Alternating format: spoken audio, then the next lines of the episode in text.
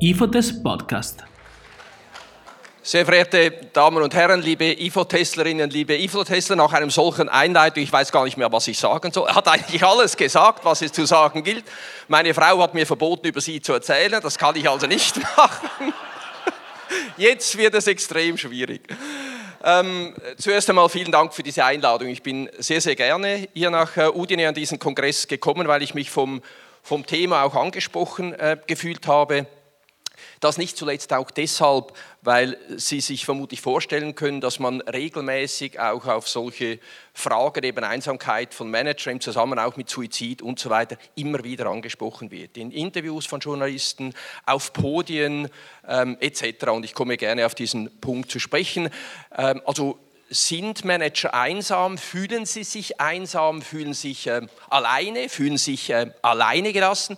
Dies, obwohl sie eigentlich den ganzen Tag mit Menschen zu tun haben und um Menschen sind, sei es privat die Familie und Freunde, sei es im Geschäft mit Mitarbeitern, mit äh, dem Management-Team, mit dem Verwaltungsrat, mit äh, Journalisten und Journalisten, mit, ähm, mit ähm, Lieferanten, mit Kunden, ähm, und so weiter.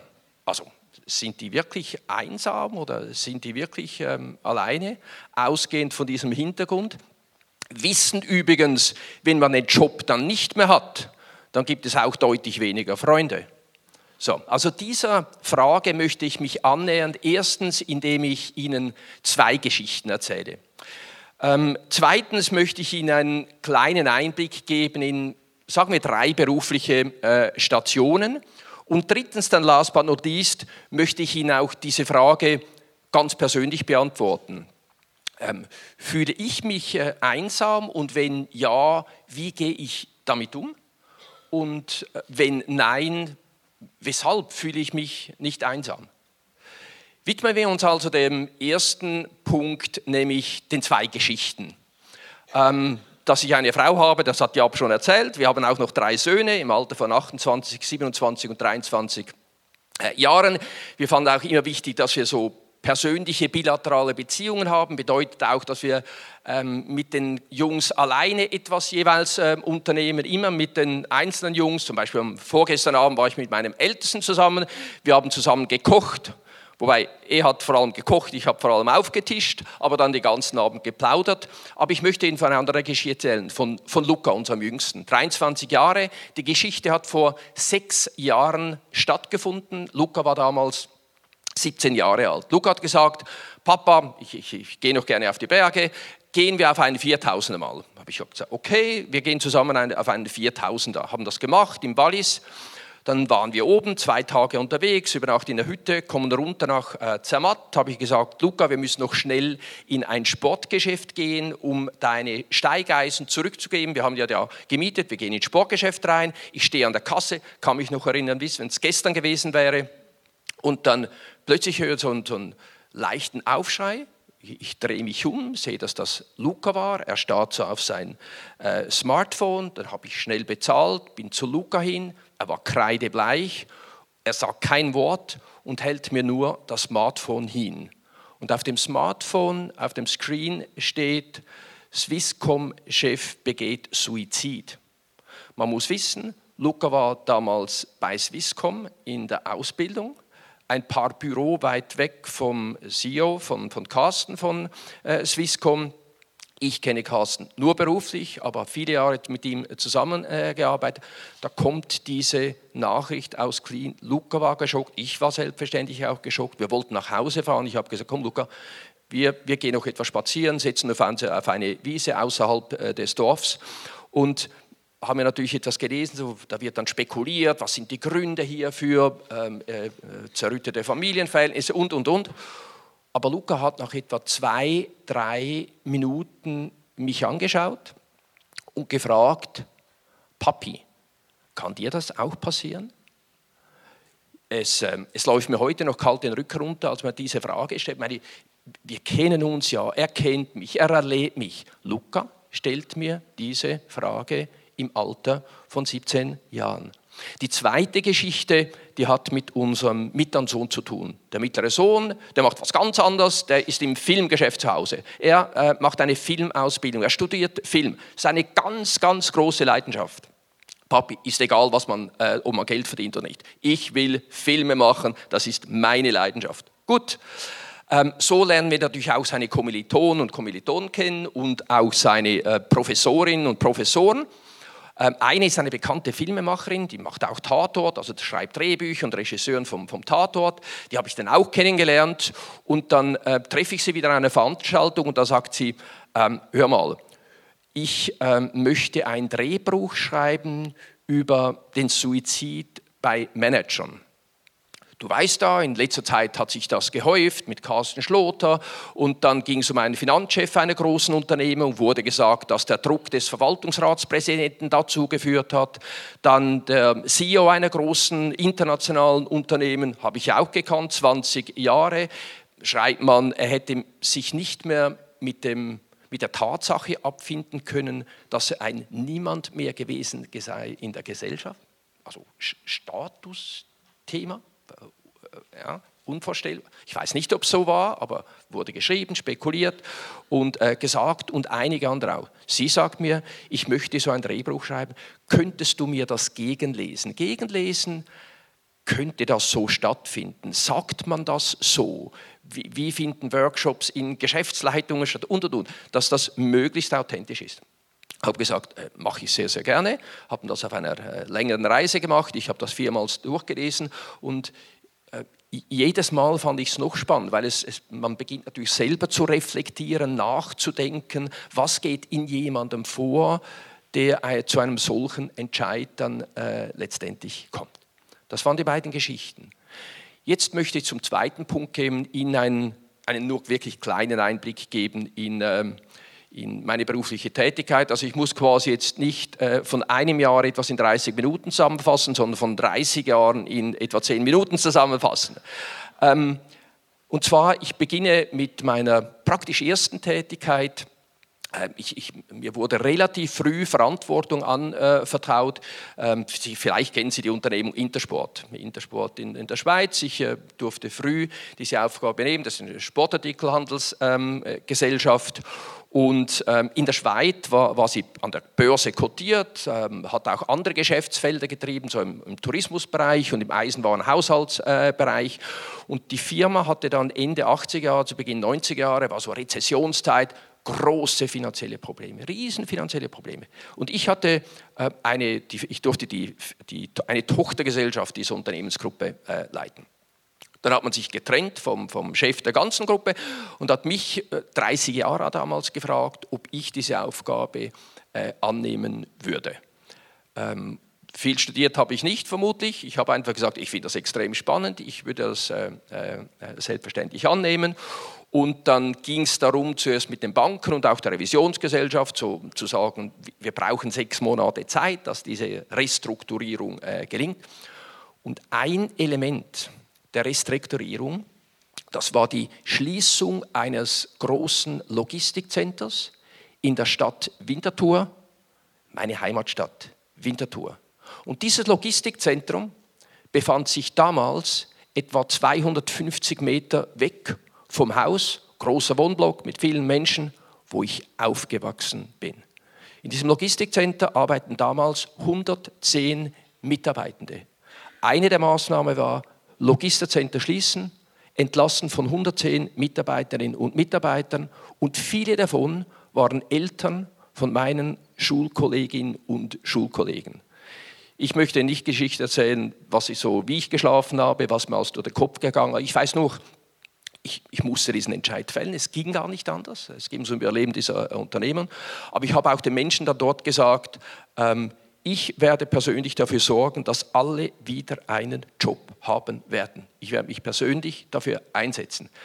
Vielleicht hatte ich damals auch etwas Glück, aber wir haben alles nur erdenkliche Unternehmen und nach etwa 14 Monaten, es gab auch Pensionierung, aber über 100, glaube etwa 102 oder 103, hatten letztendlich alle wieder eine äh, Tätigkeit. Aber ich vergesse nie mehr, als ich vor diese Menschen stehen musste und sagen, wir schließen heute äh, dieses Lager und sie werden diese, äh, ihre Stelle verlieren. Die ähm, zweite, zweite berufliche Tätigkeit, ähm, ich wurde im Jahre 2002 angefragt, eine große Energieunternehmung ähm, zu leiten. Internationale Unternehmung, ähm, ein paar tausend Mitarbeiter, in etwa 30 Ländern äh, tätig im Bereich äh, Energiehandel, äh, Betreiben von etwa 100 Wasserkraftwerke, ähm, erneuerbare Energien, Offshore-Windparks in, äh, in, der Nordsee, äh, Solarthermie in Spanien und, und, und, und, aber auch Kernkraftwerke. Auch, und ich beginne jetzt nicht die Diskussion über Vor- und Nachteile von Kernkraftwerken, keine Sorge, aber Betrieb von, sicherer Betrieb von Kernkraftwerken. Und jetzt muss ich Sie erinnern an den 11. März 2011. Genau. Fukushima. Das war ein Freitag. Ich kann mich noch gut erinnern. Ich hatte einen Vortrag an einer Generalversammlung oder eigene Generalversammlung. Mein Handy hatte ich, wie ich es jetzt habe, da, da auf der Seite. Und plötzlich während dem Reden begann meine, meine Hüfte zu vibrieren. Also irgendwas stimmt mit dem Smartphone nicht. Äh, ich, ich hatte Vibration drin für SMS, die kommen und so weiter. Und es hat permanent fünf Minuten, zehn Minuten, ich war immer am Reden, irgendetwas stimmt nicht. Ich tue jetzt mal so, als wäre gar nichts und äh, schaue dann nachher. Habe dann äh, den Vortrag beendet, äh, nachgeschaut, was ist und ich habe hunderte, hunderte von Mails und Nachrichten gehabt und dann halt diese Katastrophe Fukushima äh, mitbekommen. Ähm, nach der äh, Generalversammlung haben wir den Krisenstab ausgerufen. Den Krisenstab, ich meine, das war Japan. Also weshalb rufen wir in der Schweiz den Krisenstab an? Den Krisenstab haben wir deshalb eingerufen, weil wir gesagt haben, Japan, da hat man doch immer gesagt, Hochtechnologieland, da kann doch gar nichts passieren. Wie ist das möglich, dass so etwas in Japan passiert? Mit Antworten, wir müssen verstehen, was da abgelaufen ist. Kann das auch bei uns haben wir irgendetwas bislang übersehen, nicht gesehen, das dazu führen könnte, dass es auch, weil ich konnte ja aus dem Stegreif nicht sagen, weil ich nicht wusste, was in Japan da letztendlich passiert ist. Ähm, das ist so das eine. Das andere, ich meine, das ist so sicher wie das Amen in der Kirche, dass die Politik auf den Plan ruft. In der Schweiz, Sie kennen das ein bisschen speziell mit der direkten Demokratie und so weiter, es gab 167 Vorstöße im Parlament. Es wurde eine Sondersession ausgerufen äh, des Parlaments in der Schweiz. Und drittens wussten wir auch, unsere Kommunikationsabteilung wird zusammenbrechen vor Anfragen. Weil an das, was mich beschäftigt und ich mich frage, werden Tausend, Hunderttausende, Millionen von anderen Menschen auch beschäftigen. Und wenn ich etwas dazu sage, möchte ich selber ein Gefühl haben, ob das, was ich auch sage, einigermaßen zutreffend ist und ich das auch entsprechend formulieren kann. Das war der Grund, weshalb wir den Krisenstab ausgerufen haben. Wir haben dann äh, so drei Bereiche gemacht. Wir hatten über 30 Mitarbeitende, wirklich die, die Besten, die alle nur denklichen Informationen zusammengetragen haben bezüglich der Aufsichtsbehörde, was ist dort passiert und, und welche Druckwasser, also ein Druckwasserreaktor oder ein Siedewasserreaktor, äh, welche Brennelemente wurden, bla bla bla und alle technischen Elemente. Wir haben zweimal täglich Telefonkonferenz gehabt, um das zu verstehen. Zweitens, was gibt es zu tun auf der politischen Seite? Wir wussten auch, die Aufsichtsbehörde kommt gerade. Und drittens die Kommunikation. Wir wussten etwa 20 zusätzliche Kommunikationsmitarbeiterinnen und Mitarbeiter innerhalb von 24 Stunden irgendwo äh, herholen, dass wir einigermaßen in der Lage waren. Aber das Wichtigste war, wir wussten ja zu diesem Zeitpunkt überhaupt nicht, was passiert ist und wie gehen wir damit um. Mit anderen Worten, in der Woche darauf, drei Tage später, haben wir uns gesagt, die die, diejenigen Menschen, die in der unmittelbaren Umgebung wohnen von Kernkraftwerken, die beschäftigt das enorm. Nicht nur die, aber die beschäftigt das enorm. Mit Antworten, wir haben sofort gemacht, äh, gesagt, wir werden Turnhallenveranstaltungen durchführen, um zu sagen, was, zu, was wir wissen, aber auch zu sagen, was wir nicht wissen. Und Fragen beantworten, wenn wir sie können, oder auch sagen, dass wir sie nicht beantworten können, weil wir es eben äh, nicht wissen. Und so ging das Ganze natürlich dann äh, etwa drei, drei Monate, bis wir dann zumindest Entwarnung äh, geben konnten. Aber nichtsdestotrotz, die Aufsichtsbehörde hat natürlich extrem viele Untersuchungen durchzuführen und es gab auch Maßnahmen, um die Sicherheit zusätzlich ähm, zu erhöhen. Ich komme zum ähm, zu der dritten beruflichen äh, Station, die ich ganz kurz äh, erwähnen möchte. Jaab hat das gesagt, ich wurde im Jahre 2013 angefragt, ich war damals noch äh, verantwortlich für eine große internationale Unternehmung, ob ich die äh, das Präsidium von Economy Suisse, das ist quasi für diejenigen aus Deutschland so quasi der BDI oder diejenigen aus Frankreich der MEDEF, also so die, der Wirtschaftsdachverband eigentlich von, von der äh, Schweiz, ob ich das Präsidium übernehmen äh, möchte. Übernehmen möchte deshalb, weil der Präsident auf Druck der Öffentlichkeit zurückgetreten ist. Dann hat man sich auch getrennt vom Direktor. Es gab so eine, eine Sinnkrise innerhalb äh, des Verbandes und äh, dann hat man mich angefragt, weil man der Meinung sind, ich hätte gewisse Voraussetzungen, weil ich schon mit Politik zu tun hätte, gehabt hätte und so weiter, dass ich das machen würde. Ich habe dann äh, gesagt, ich würde mir das übers Wochenende überlegen. Das äh, war ein, ich sage, ein Zufall. Wir haben dann äh, wir haben eine, eine äh, Geburtstag gefeiert auf einer Alp. Da habe ich meiner Frau gesagt, das ist perfekt. Wir fahren von Münzigen, Münzigen ins, äh, nach äh, Graubünden. Dort laufen wir auf die Alp hinauf und das Ganze am Sonntagabend dann zurück. Da haben wir genug Zeit darüber etwas äh, zu diskutieren, weil Jaab ja schon gesagt hat, meine, gut, lassen wir das, eine Frau. Aber wir haben dann diskutiert und ich kann mich noch gut erinnern, als wir kurz bevor wir zu Hause sind, kurz vor Bern, äh, hat sie gesagt, ich weiß, du wirst den Job annehmen wollen. Sage ich, okay, also das habe ich mit keinem Wort in irgendwelcher Form zum Ausdruck gebracht, aber meine Frau kennt mich ja ein, ein bisschen und sie hat mir dann auch gleich die, die, ähm, die Begründung nachgeliefert. Sie sagt, du findest das eine sinnvolle, extrem sinnvolle, wichtige Aufgabe und deshalb wirst du das annehmen. Äh, sie hat recht gehabt, ich habe dann äh, Ja gesagt und mache das jetzt etwa ähm, sechs Jahre. Die Situation war äh, insofern kritisch, als das brauche ich nicht. Die, die, Welt hat sich einfach verändert und demzufolge auch die, die Einflussnahme von Wirtschaft hat sich verändert. Nehmen Sie nur das Beispiel ähm, Gesellschaft. Das kennen Sie ja bestens. So das, was in der Gesellschaft Leuchtturm war in der Vergangenheit, wie insbesondere Kirche, beispielsweise oder auch ähm, die Lehrer, Lehrerinnen und, ähm, und Lehrer. Bei uns in der Schweiz insbesondere das Militär auch. Alle Privaten gehen ins Militär, äh, hauptsächlich äh, die Männer. Ähm, so Institutionen, die quasi gesellschaftlichen Leuchtturmcharakter das ist äh, am Schwinden, brauche ich Ihnen nicht zu sagen. Da gibt es tausend Gründe äh, dafür. Oder die Medien. Ich meine, die Medienwelt hat sich dramatisch verändert innerhalb von kürzester Zeit. Nicht nur wegen den sozialen Medien. Früher hat man in der Schweiz gesagt, in, in Deutschland äh, war das die Bildzeitung. Da gibt es ein Medium, das boulevardisiert, das ist Bild. Kennen Sie heute ein Medium, das nicht mehr boulevardisiert? Es geht nur noch um Personen, es geht nur um Negativ, es geht ähm, um Bloßstellungen und, und, und. Ich meine, meine Frau sagt dann manchmal, ich glaube, du bist etwas masochistisch veranlagt, dass du das also überhaupt äh, antust. Also das hat sich massiv verwendet. Das bedeutet auch, dass viele Menschen sich gar nicht mehr getrauen zu sagen, was sie eigentlich wirklich denken sondern sie sagen nur noch, was eigentlich gehört werden äh, will, damit sie nicht geduscht werden oder gebasht werden von den Medien. Das ist dann einfach eine Tatsache. Oder auch die Politik in der Schweiz. Sie wissen, wir haben da eben diese direkte Demokratie. Wir sind äh, angewiesen auf Konsensfindung.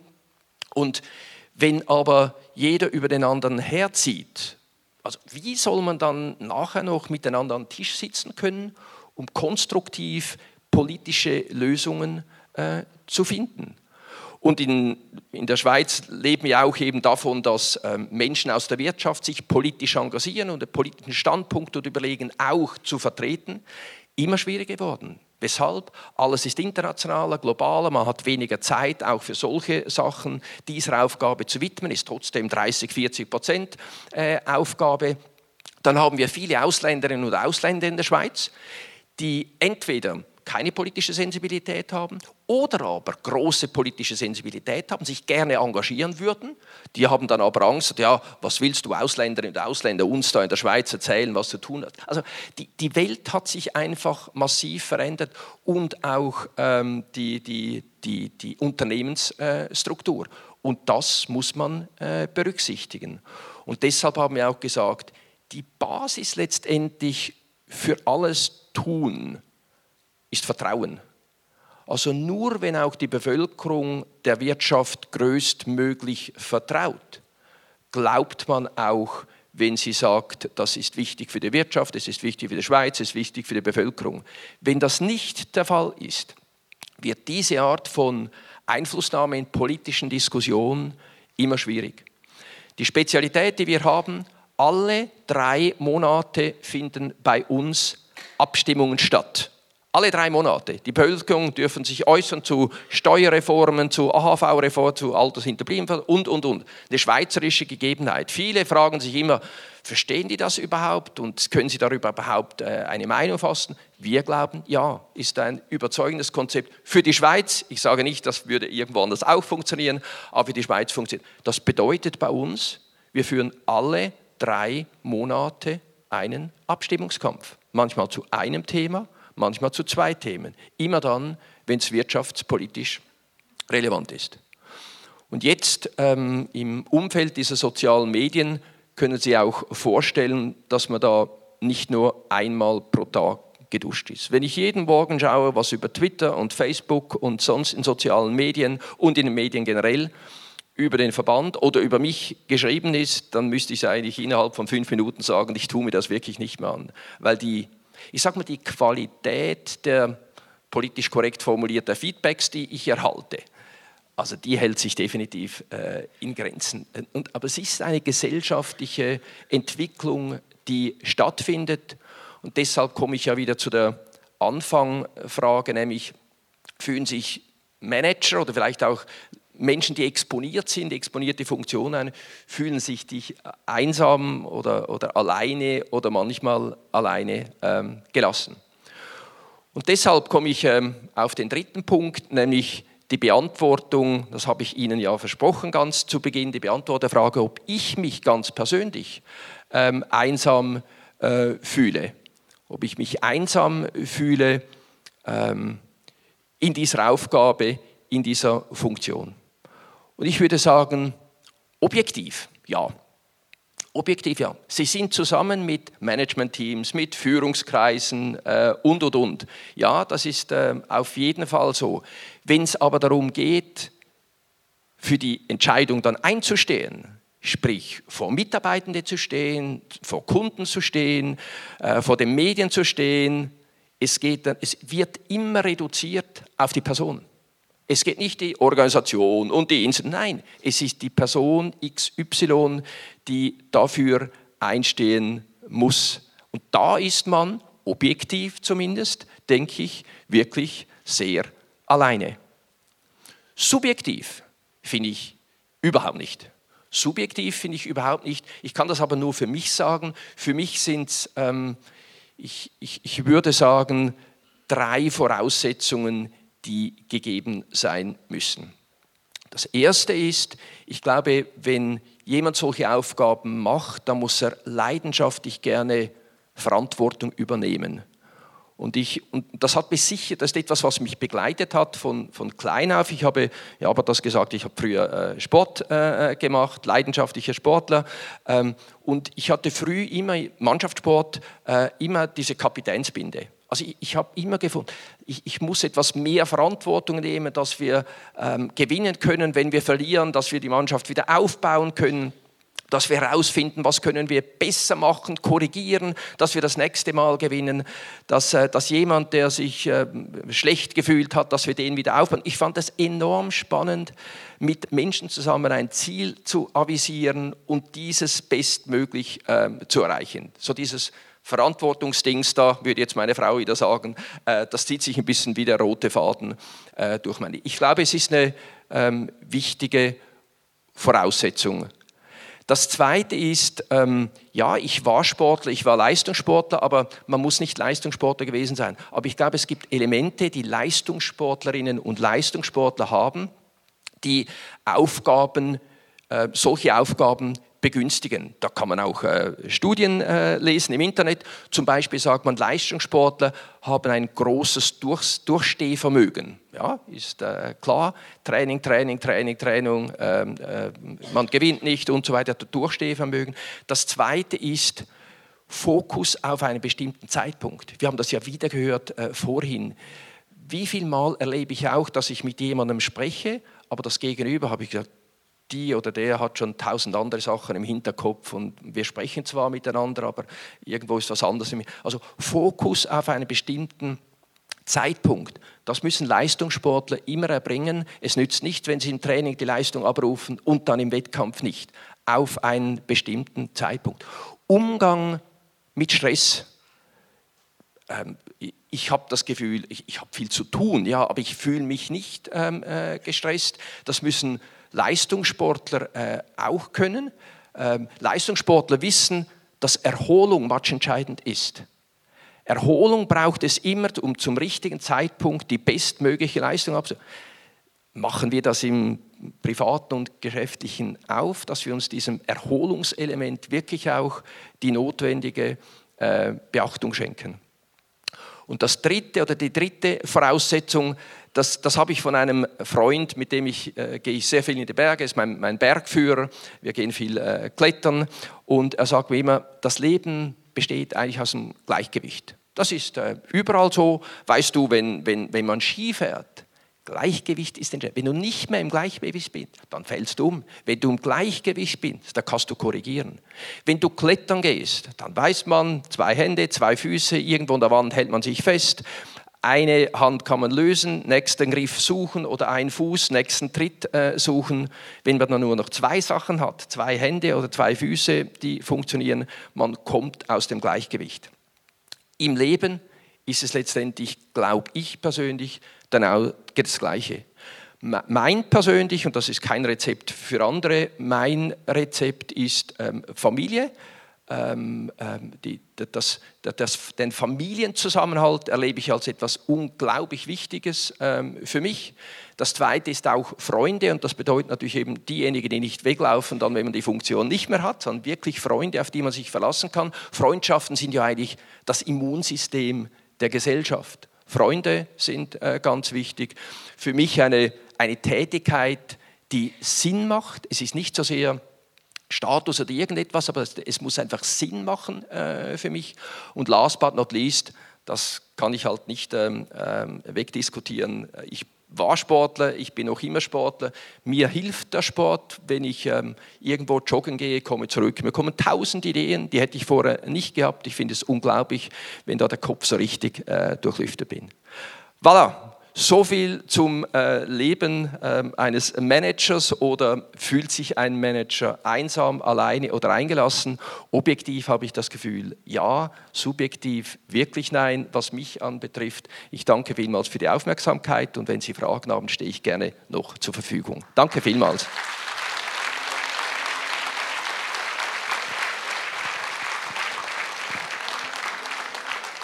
Ja, wenn du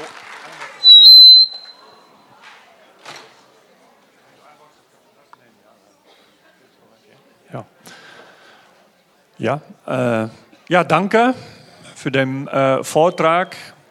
Äh, jetzt einige Fragen und unterwegs kann ich dann schon sagen, dass es um Einsamkeit so zwei Vorträge so unterschiedlich und äh, ich denke, ja, Einsamkeit, das ist auch ein Thema, da können wir noch einen Kongress anmachen, aber wir sitzen jetzt mittendrin. Vielen Dank. Ähm, vielen Dank für die Einblicke in die sehr schweren und äh, tiefgreifenden Erfahrungen als Manager. Ich hätte gerne eine Frage.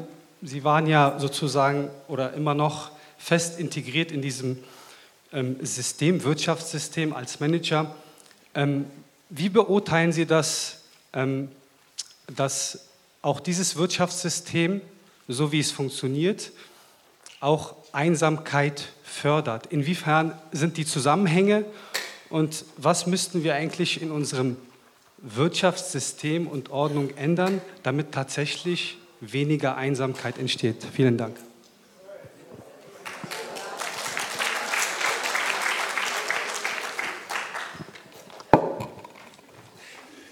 Auch Leistungssportler. Danke, ja. Ähm, ganz spannende äh, Frage, muss ich sagen. Haben Sie eine Stunde Zeit? Äh, ähm, ja, das, das eine ist ja, Sie haben das auch, das Beobachten wie findet er statt, auch wenn man im Arbeitsmarkt tätig ist. Man, es, es findet, man sagt ja immer mehr, so jeder kann dezentral arbeiten, Homeoffice gibt es, ähm, Großraumbüros, mal bin ich hier, mal bin ich dort und so weiter. Ja, ich sehe die Vorteile, die damit verbunden sind, aber ich sehe auch die Nachteile. Ich sehe auch die Nachteile. Also man muss sich einfach bewusst sein, dass Menschen streben ja nach äh, nach Identität, nach, äh, nach einer Umgebung. Das ist auch, wo ich wohne, dass ich, in, ich mich in dieser unmittelbaren Umgebung äh, zu Hause fühle. Ich möchte irgendwo etwas, ist eigentlich beim Beruf genau dasselbe. Also wie schaffe ich es, als Unternehmen ist dann die Frage, dass wirklich eine hohe Identität ähm, da ist, dass ich den Sinn der Unternehmung verstehe, dass ich äh, Teil eines Größeren bin, dass ich mithelfen kann, etwas zu entwickeln, etwas nicht nur Wirtschaft gilt für alle Arten von Organisationen oder äh, wo man an sich äh, tätig ist. Und das ist halt schon so, da findet alles rund um soziale Medien hat viele Vorteile und Möglichkeiten, aber es, ähm, es führt auch dazu, dass diese ich sag mal, Verwurzelung, Verhaftung, dass die immer weniger der Fall ist. Sie sehen das auch bei Unternehmen, die international, ich nehme ein gutes Beispiel, Unternehmen, die international unterwegs sind, insbesondere ist eine Diskussion Lebensmittelbereich. In den letzten 10, 20 Jahren gab es eine Globalisierung von Lebensmitteln, wo sie das Produkt X in Vietnam und in, äh, in Deutschland und in Amerika finden konnten so quasi gar kein Bezug mehr eigentlich zur lokalen oder regionalen Umgebung. Wir stellen jetzt fest, dass eine große Veränderung stattfindet. Nehmen Sie nur die ganze Bierkonsumgeschichte. Wir in der Schweiz haben gesagt, boah, vor 20 Jahren, 10 Jahren, da gibt es noch eine oder zwei Biermarken. Alles andere geht nicht, da muss viel produziert werden. Schauen Sie heute in die Landschaft. Wir haben allein in der Schweiz, glaube ich, 200 oder 300 Kleinstbiermarken. Genau dasselbe stellen wir auch fest. Äh, Marc Schneider, der Chef von Nestle, hat äh, kürzlich gesagt, unser Unternehmen, globales Unternehmen, ein großes Unternehmen, 100 Milliarden Umsatz, sagt, wir müssen lokal werden. Wir müssen lokal werden. Unser Produkt, das wir verkaufen in äh, Nigeria oder in Vietnam. Das muss lokalen Charakter haben. Mit anderen Worten, Sie sehen, es hat jetzt eine Entwicklung stattgefunden, wo das Einsamwerden, glaube ich, ganz generell in Wirtschaft auch äh, stattgefunden hat, das sehe ich auch fest, aber ich glaube, es gibt dann immer wieder Gegentrends auch, weil man sich dagegen wehrt, weil man eben nicht einsam sein möchte, sondern eben irgendwo eingebettet in etwas ähm, in meiner Umgebung.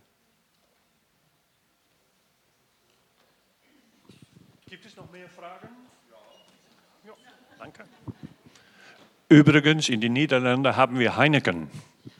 Ja.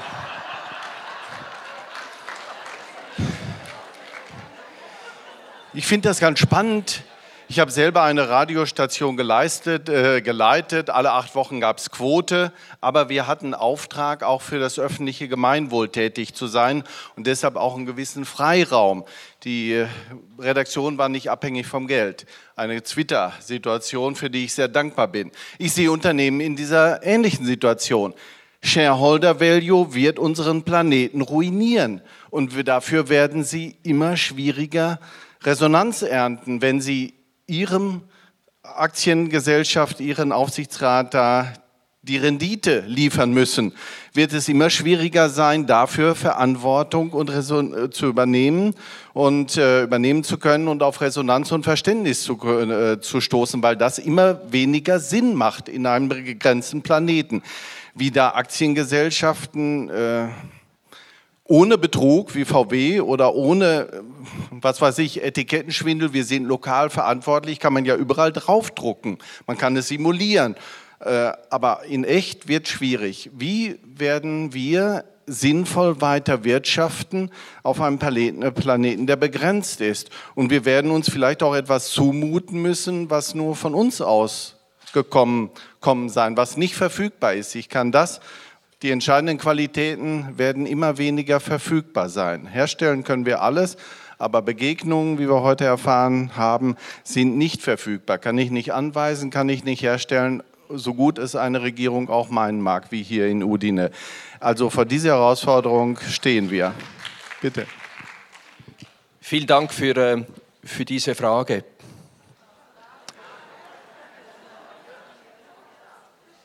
Es, ähm, es, es, beginnt im Kopf. Ähm, ich, ich, glaube, ich bin fest davon überzeugt, das ist eine Kopffrage und, und ich möchte das auch begründen.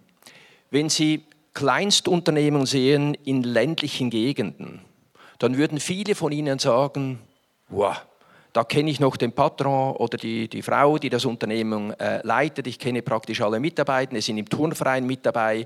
Die machen sogar Sponsoring vom äh, äh Tennisplatz. Mit Antworten, die sind eingebettet in eine Gesellschaft, die, ähm, die, die führen das Unternehmen verantwortlich. Ich bin der Meinung, es hat Tausende von Unternehmen, die das wirklich machen. Äh, nicht nur Familienunternehmer, aber insbesondere Familienunternehmer, aber auch andere, die sagen, ich fühle mich nicht nur für die Unternehmen verantwortlich, ich fühle mich verantwortlich für die Unternehmen eingebettet in die Gesellschaft. Wenn Sie die Diskussionen ähm, verfolgen, ich, ich, nehme sogar das Extrembeispiel des World Economic äh, Forum, die Diskussion in den letzten zwei, drei Jahren drehen sich insbesondere darum. Sie werden von immer mehr von großen börsenkotierten Unternehmen, von den Verantwortlichen. Ich sage mal, ungeachtet, ob sie das wirklich meinen oder ob sie es nur sagen. Ich, ich mache da vielleicht noch einen Unterschied. Die, die kommen gar nicht mehr darum herum, ihr Unternehmen so zu führen, dass die Gesellschaft sagt, das ist Teil der Gesellschaft. Sie übernehmen verantwortlich für ihr Umfeld, für ihr Tun, für ihr Übergeben.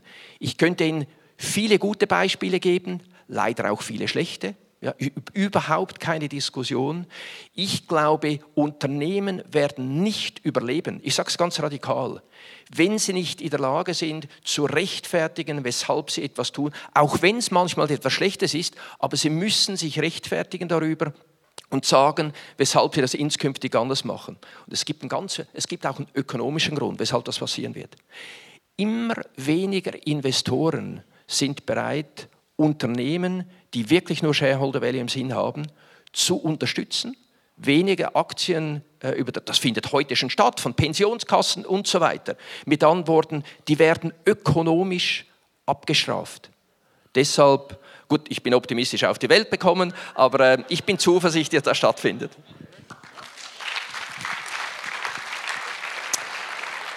Ja, ich glaube, befinden sich so in, auf der Rande vom Thema, oder? Über die Rand, so, so ungefähr. Vielleicht in drei Jahren ein neues Thema, ich weiß es nicht. So. Gibt es noch eine Frage, eine letzte Frage, denke ich, äh, ja, über Einsamkeit und Management. Das ist Thema. Inzwischen gibt es ja New Work, inzwischen gibt es agiles Arbeiten. Das verändert Führung, finde ich, sehr grundsätzlich. Haben Sie Erfahrung damit? War das kurz? Danke. Je kürzer die Frage, desto länger werden die Antworten dann. ähm, ja, wenn Sie, wenn Sie zurückschauen, hat sich ja der Führungsstil in den letzten Jahren und auch Jahrzehnten immer verändert massiv verändert. Ich nehme ein Beispiel in der Schweiz. Ich habe gesagt, Militär hatte einen unglaublich hohen Stellenwert. Man geht ins Militär, lernt viele Menschen kennen, nicht nur solche, die in seinem persönlichen Umfeld da sind, alle Arten von, von Menschen. Man lernt dort, wenn man dann eine äh, Offizierskarriere macht, auch zu führen, etwas, ich sag mal, direktiver Führungsstil. Ähm, und dieser direktive Führungsstil, hierarchisch geführte Unternehmen, der hat die letzten Jahre, Jahrzehnte massivst geprägt. Überhaupt keine Diskussion. Wenn Sie und ich weiß noch, ich habe mal bei einer Bank noch äh, gearbeitet, dort hat es gesagt, wenn keine Offizierskarriere, keine Karriere bei der Bank. Das waren so die Zeiten. Die sind vorüber. Die sind weg. Also wenn jemand wirklich glaubt, dass er per Befehl führen kann, der soll seinen Job haben. Wenn, wenn man nicht in der Lage ist, Menschen Inhalt zu geben, den Sinn zu verstehen, was die Unternehmung will und, und dann auch danach lebt. Das ist viel schwieriger noch. Dann auch wirklich jeden Tag, dass Führungspersonen sich bewusst sind, alles, was sie sagen und machen, sie werden daran gemessen. Und wenn der Gap zu dem, was sie sagen und zu dem, was sie machen, größer wird, haben sie ein unglaubliches Glaubwürdigkeitsproblem. Und das Glaubwürdigkeitsproblem, das ist Gift für jede äh, Unternehmen. Deshalb die gesellschaftliche Entwicklung wird alle Führungspersonen zwingen, eine solche Entwicklung äh, mitzumachen. Da bin ich äh, zuversichtlich. Wenn nicht, werden die keine Führungsperson mehr sein.